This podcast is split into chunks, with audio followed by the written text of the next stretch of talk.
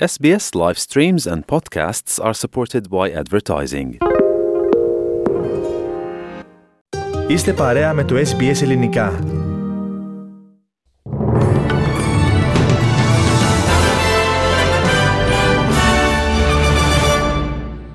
Οι ειδήσει μας αναλυτικά στην επιμελία και εκφώνηση, ο Αλεξανδρό Λογοθέτης.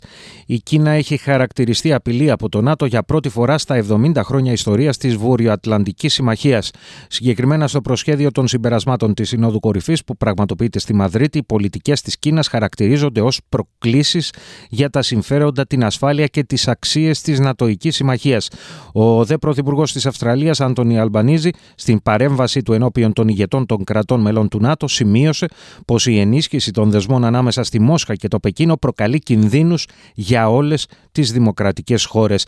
Περισσότερα όμως για το θέμα αμέσως μετά το δελτίο ειδήσεων.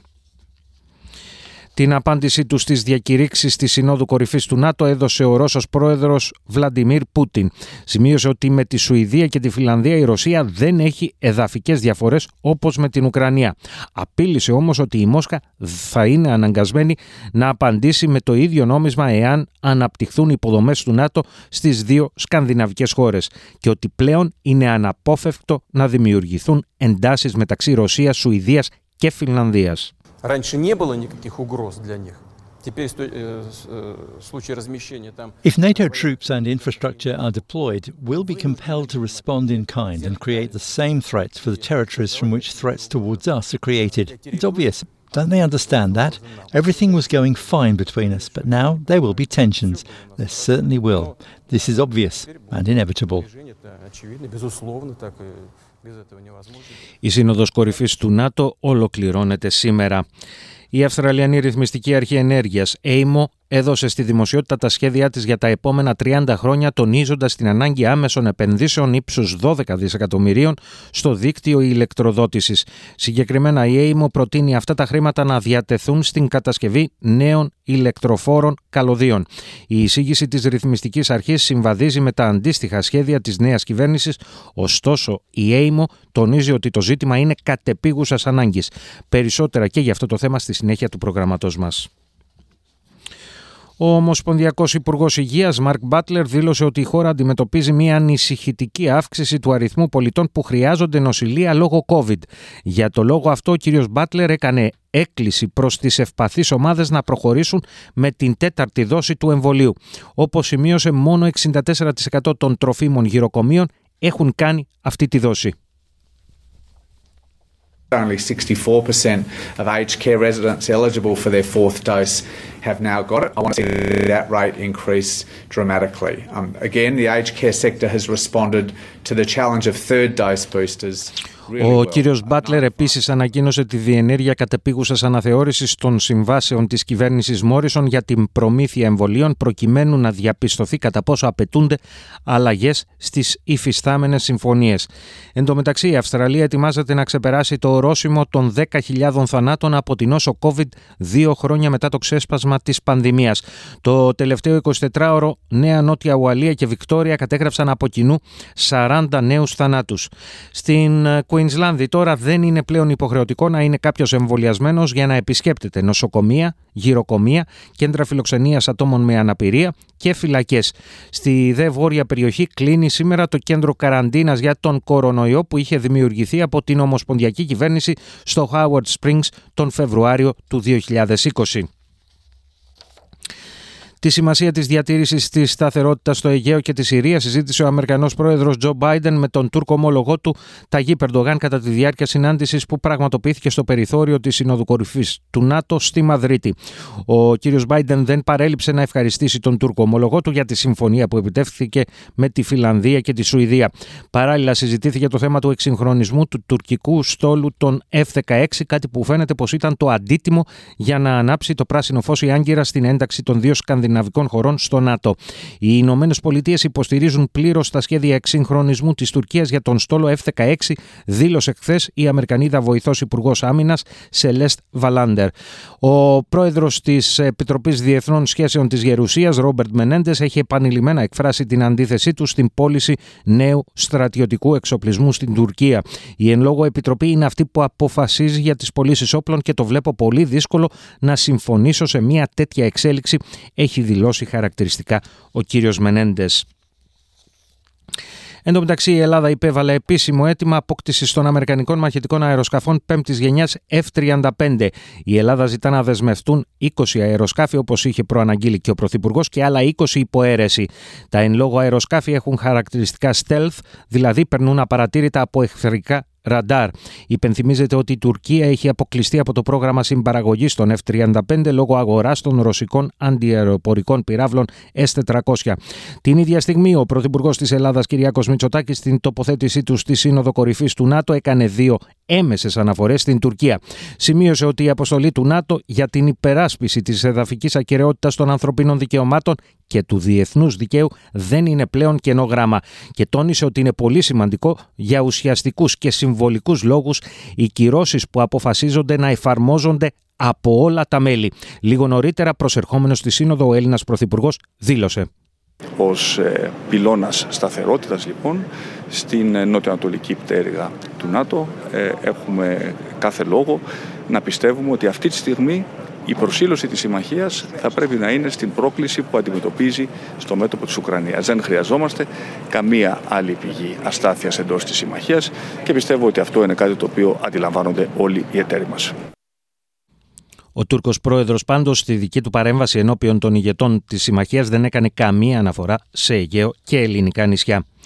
Ο Ντομενίκ Περέ καταδικάστηκε για ανθρωποκτονία σε σχέση με τη βομβιστική επίθεση που πραγματοποίησε εναντίον των γραφείων της Υπηρεσίας Εθνικής Εγκληματικότητας National Crime Authority το 1994. Ο Περέ κρίθηκε ένοχος για την αποστολή δέματος που περιείχε εκρηκτικό μηχανισμό, προκαλώντας το θάνατο του Detective Sergeant Jeffrey Bowen και το σοβαρό τραυματισμό του δικηγόρου Peter Wallis. Ο Νοτιοαυστραλός έμπορος ναρκωτικών είχε κατηγορηθεί για τη βομβιστική επίθεση λίγο μετά την εκδήλωσή της, ωστόσο είχε αφαιθεί ελεύθερος λόγω έλλειψης αποδεικτικών στοιχείων. Συνελήφθηκε πάλι το 2018 κατόπιν κοινής έρευνας ομοσπονδιακών και πολιτιακών αρχών, η οποία διήρκησε δύο χρόνια. Ο Παγκόσμιος Οργανισμός Υγείας εξέφρασε βαθιά ανησυχία για την εξέλιξη εξάπλωσης της ευλογιάς του πυθίκου. Από τις 17 Ιουνίου έχουν καταγραφεί 1.310 νέα κρούσματα, με 8 νέες χώρες να αναφέρουν μολύνσεις, ανεβάζοντας το συνολικό αριθμό στις 3.400 περιπτώσεις.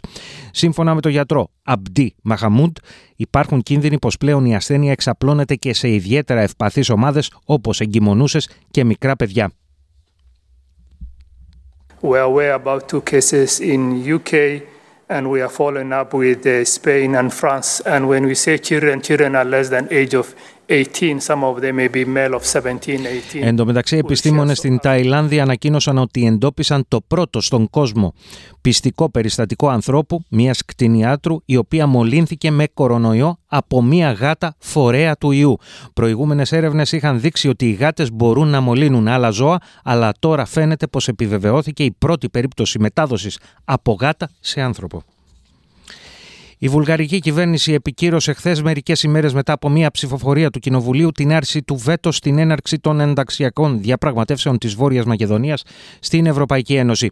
Ένα διμερές πρωτόκολλο πρέπει τώρα να υιοθετηθεί από τις κυβερνήσεις των δύο χωρών. Από το 2020 η βουλγαρική θέση εμπόδιζε την έναρξη των διαπραγματεύσεων όχι μόνο με τα Σκόπια αλλά και με τα Τύρανα.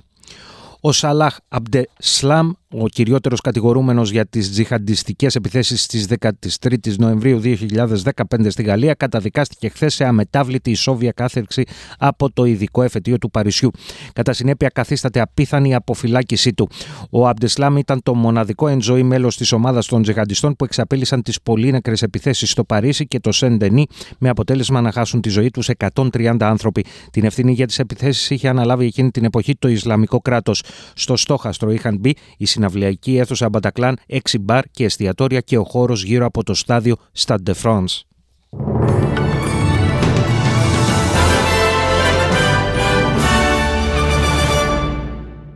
Μία ματιά στις συναλλαγματικές ισοτιμίες, ένα δολάριο Αυστραλίας ισοδυναμεί με 65,65 λεπτά του ευρώ και 68,87 cents Ηνωμένων Πολιτειών.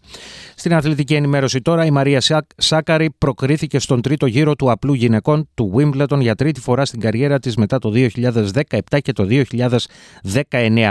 Η Ελληνίδα πρωταθλήτρια νούμερο 5 στην παγκόσμια κατάταξη νίκησε την Βουλγάρα Βικτορίγια Τόμοβα νούμερο 112 στην παγκόσμια κατάταξη με 2-0 σετ 6-4-6-3 ύστερα από αγώνα διαρκείας μιας ώρας και 18 λεπτών. Η Σάκαρη θα αντιμετωπίσει αύριο Παρασκευή την 34χρονη Γερμανίδα Τατιάνα Μαρία που είναι στην 103η θέση της παγκόσμιας κατάταξης. Εκτενέστερη όμως αθλητική αναφορά στη συνέχεια του προγραμματός μας.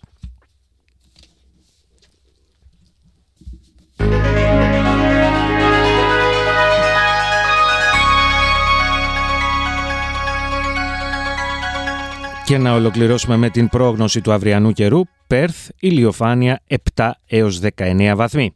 Αδελαίδα, λίγη συννεφιά 8 έως 15. Μελβούρνη, πιθανότητα βροχής 6 έως 14. Χόμπαρτ, λίγη συννεφιά 3 έως 11 βαθμοί. Καμπέρα, μερικές σποραδικές βροχές 5 έως 14, Σίδνεϊ βροχές 11 έως 17, Βρισβάνη επίσης βροχές 14 έως 17, Κέρνς και εδώ βροχές 22 έως 25 βαθμοί, Ντάρουιν συννεφιά 18 έως 27. Στην Αθήνα για σήμερα προβλέπεται έθριος καιρός με τη θερμοκρασία να κυμαίνεται από 22 έως 36 βαθμούς και στη Λευκοσία σήμερα αναμένεται επίσης έθριος καιρός ενώ ο υδράργυρος θα κυμανθεί από 22 έως 34 βαθμούς Κελσίου. Σε αυτό το σημείο κυρίες και κύριοι ολοκληρώθηκε το αναλυτικό δελτίο ειδήσεων του ελληνικού προγράμματος της ραδιοφωνίας SPS το οποίο επιμελήθηκε και εκφώνησε ο Αλέξανδρος Λογοθέτης. Εσείς όμως δεν αλλάζετε συχνότητα καθώς μετά τα σύντομα διαφημιστικά μηνύματα στη ραδιοφωνική συντροφιά σας επανέρχεται η Ντίνα Γερολίμου με την παρουσίαση ενός πλούσιου και ποικίλου προγράμματος.